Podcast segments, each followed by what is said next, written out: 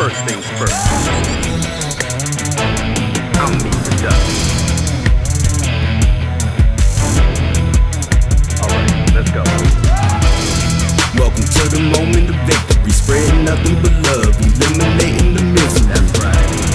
You could hear it in my delivery, giving you my opinion, but none of it is predictable. Though a little contradictory, trying to get to the future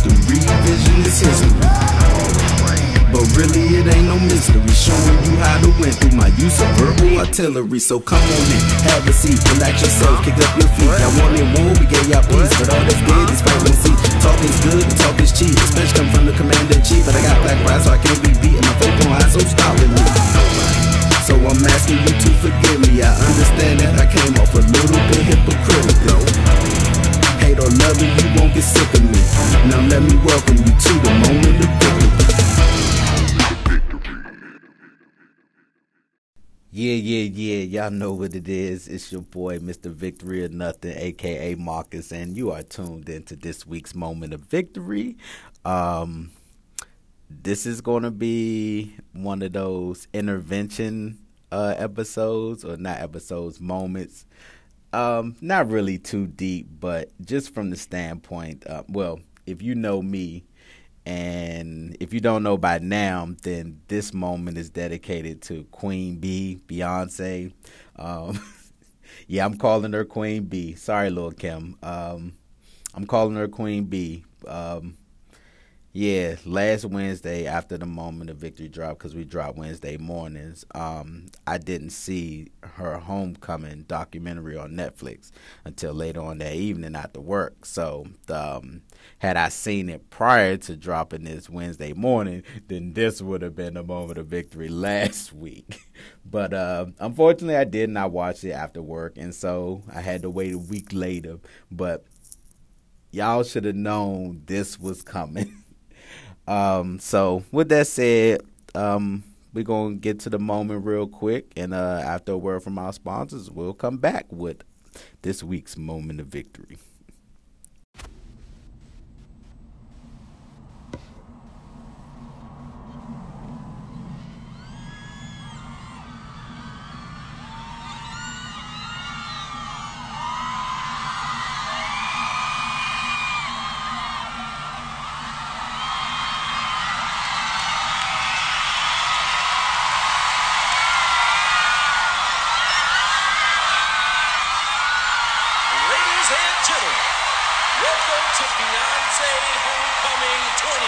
2018.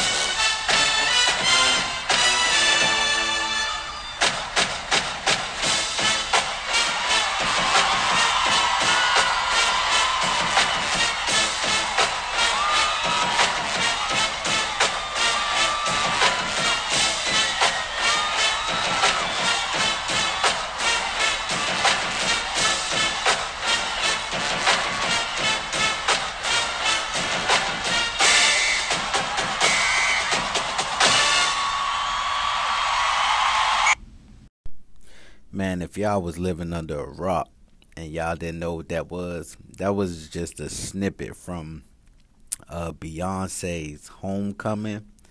She dropped a documentary on um, Netflix about her Coachella performance last year. And let me tell you something. That performance was amazing. Now hold up. Let me let me preface this by saying for those of y'all who don't know me, I haven't been like a member of the Beehive. I wasn't overly like jocking Beyonce like the rest of y'all do. Um I was actually annoyed by a lot of people and their fandom for her. Not because I, I'm a hater, I didn't want them to be fans of her or she's not great, but y'all just overdo it.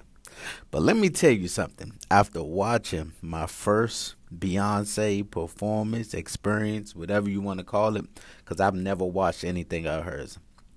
I listen to songs if it come on the radio or whatever, but never watched anything.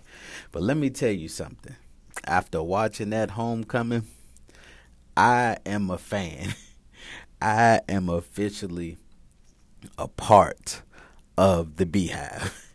Give it up for me. Go ahead, clap it up, clap it up. I know I I don't know if y'all actually clapping or not, but um, it took a lot to get there, cause y'all y'all really be annoying with it. But let me tell you why. It wasn't that it was the greatest performance ever. That's the other thing. Y'all be bugging. She better than Michael Jackson. She's not better than Michael Jackson or whatever. I will say she is the greatest of this generation, this era. But like, let's pump the brakes. Like, she's got to do more. She's still young. She has so much more to do. Mike was performing since he was like five, and he died at fifty. So let's let's just pump the brakes. But um, yo, the choreography, the precision, the thoughtfulness behind the show, like the theme with the HBCU, having the bands, the dancers. Like, first of all, do y'all know that she didn't go to an HBCU? I don't. Matter of fact, I don't think she went to college. So to do the research on you know HBCU life as far as the band and the dancing and everything go, the authenticity of it, the music whoever them bands was, I heard like uh Norfolk's band was a part of it. Um I just heard uh just different um, you know, colleges, HBCUs was represented with it, but the music sounded phenomenal. Like you ever seen people do performances and the music is off or i mean even with having a live experience it's going to sound live. It's not going to sound like it does like coming through your speakers but it sounded like her songs. She sounded like her songs. Like she didn't sound off. And let me tell you like what was really tripping me out. So the first time i watched it because i watched it twice the first time I watched it, and the very first time I watched it, um, when it, it flipped colors, so they had like the yellow on, and then they had the pink on. And someone actually called me the first time they switched back and forth between the colors. And I was just like, hey, yo, I got to call you back because, like, I felt like I was being distracted. And I rewinded the documentary back because I was like, all right, when did they leave and when did they go? Like, do the costume change or the color change or whatever. Like that's what I was thinking. I was just like, all right, I missed it. and stupid me, I rewinded it like three times. I was just like, yo, I'm missing it. And it took me the third time when I realized I was like, oh, it just flipped like back and forth from the other performance because you know she did it two nights or whatever. So it flipped back and forth between the two performances where one they wore pink and then one they wore the yellow or whatever. And I was just like blown away by that. Not by the flip, but the fact that the flips in the documentary happened at the exact same time. Like it didn't look edited what I'm saying. Like, so they would be dancing and doing the exact same dance, the exact same scene. It flick back and forth between the pink and the yellow. And I'm like, do you know how precise your dancing has to be where it didn't look edited? Like that is hard work, people. That is hard work. Like they were so on point that it did not look edited as they were flipping back and forth. She didn't have to go to, you know, talking and then come back to the performance where they were just in a different color. Like they were literally flipping back and forth mid performance. So not only was she on point, but her band had to be on point. Her dancers had to be on point. Like everybody had to be on point. And from that, I was amazed. Like, do you know the hard work that you have to put in to have a top notch performance? Like, think about that. And that's really what this moment is about today. It's not to slurp on Beyonce, it's to slurp on her hard work and her dedication. Because honestly, folks, if you want to be great like that, you have to put in the time. Like you have to be dedicated. Everybody always looks at the finished product. Like they look at Beyonce, she's a superstar. She's you know, she's married to Jay-Z, blah blah blah. Y'all look at the finished product.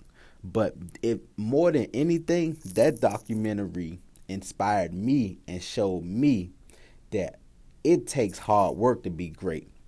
Like think about it. Being great is glamorous. It's a glamorous it's a shiny, it's a superstar, it's a high pedestal thing. The work that it takes to be great is far from glamorous. Like there is no cuteness in it. And so we have to decide if we want to walk that lonely walk because that walk, the work to greatness, not being great, the work to greatness is a lonely, pitiful, ugly, grueling, grinding act. And that's what I want to tell y'all today, man. If y'all want something, if you really want it bad enough, you will be willing to put in the work. Beyonce spent eight, nine months grueling and grinding for that two hour performance she spent that same amount of time pushing all those people, those dancers, those drummers, those singers, pushing them to get on the level that she wants. Eight, nine months for a two hour performance. Everybody had to be on board with working hard. She talked about her diet in the joint. Again, grueling. It's not glamorous. She was like, no, no meat, no bread, no dairy, no sweets. Like I'm I'm drinking water and I'm hungry. Like and I know some of y'all going to you know join that air diet, but that's essentially basically what she was saying was she ain't have air. Cause it's no way like you have to be dedicated. You have to be willing to put in the work. What they used to say hard work in football because I play football. They used to say hard work beats talent any day. And what I mean by that, so let's take this year's draft. You got the Bama uh, DK Metcalf, like who is like a super freak. Like he's like 6'3, 238, like 3% body fat, runs like a super fast 40 time or whatever. And everybody is questioning like is it just does he just have the measurables? Whereas then you have somebody like um, the Bama Marquise Brown, who you know is he, he's no scrub in his own right. He's fast and everything else, but he's not tall, built, like strong like DK Metcalf, and he's actually coming off an injury or whatever. But people are still considering him a number one pick. It's some people who still think like he's the best receiving. Like why is that? Why is why is no one automatically giving the super freak like the number one spot? Because there's still questions about you know his ability, uh, his work ethic, things of that nature. But he has the measurable. He's tall, he's big, he's fast. Like you know what I'm saying. So it just goes back to that like hard work is always going to win over talent. Like talent fades, one talent fades. Like you're not going to be young forever. You're going to get older. You're not going to be solid. You're, you're ladies. You're going to sag. Like you know what I'm saying. Like talent, beauty, like those things fade over time. It's what's in you that's going to continue to go, uh, even when the physical phase, and that's what Beyonce is proven. On top of just being like great, beautiful, she has the stamina. Oh, the stamina. Did y'all ever hear her really like huffing and puffing on stage? Like to sing and move the way she was moving, like it is, it was, it will always be incredible. And that comes from hard work, people. Again, um, being great is not, no, I'm sorry, I'm about to mess it up. Being great is glamorous. The work to being great has no glamour in it. And that's what that's you know what that's what's going to be the title of this one. But that's what I wanted to tell y'all today. Be willing to put in the work. It's going to be hard, it's going to be tough, it's going to weigh on you mentally, physically, but guess what? When you do it, the outcome of all that work you put in is going to be phenomenal. And um I I witnessed it for my own eyes finally. I finally stopped being a hater. I said, let me see what this Beyonce homecoming is about. I watched it. I'm a fan. And like I posted on Facebook and, and Twitter and everything else, I am officially a member of the Beehive. Like, I was so Not again, not the greatest performance ever. I'm sure if we really did research, we could find some performances or whatever. But I finally stopped letting y'all over fandom like bother me, and I said, "All right, let me see what the hype is." And I watched her, and I watched the performance. I watched, you know, the things she did behind the scenes. I, I, the dieting, like she put in the work and it showed on game day. It's like sports. You practice. I play football. Well, I play more than football, but I'm going football. You practice Monday through Thursday. Fridays is usually a chill day, usually just a walkthrough. You know what I'm saying? You prep for a specific opponent, everything else. Bow. Saturday, game day comes.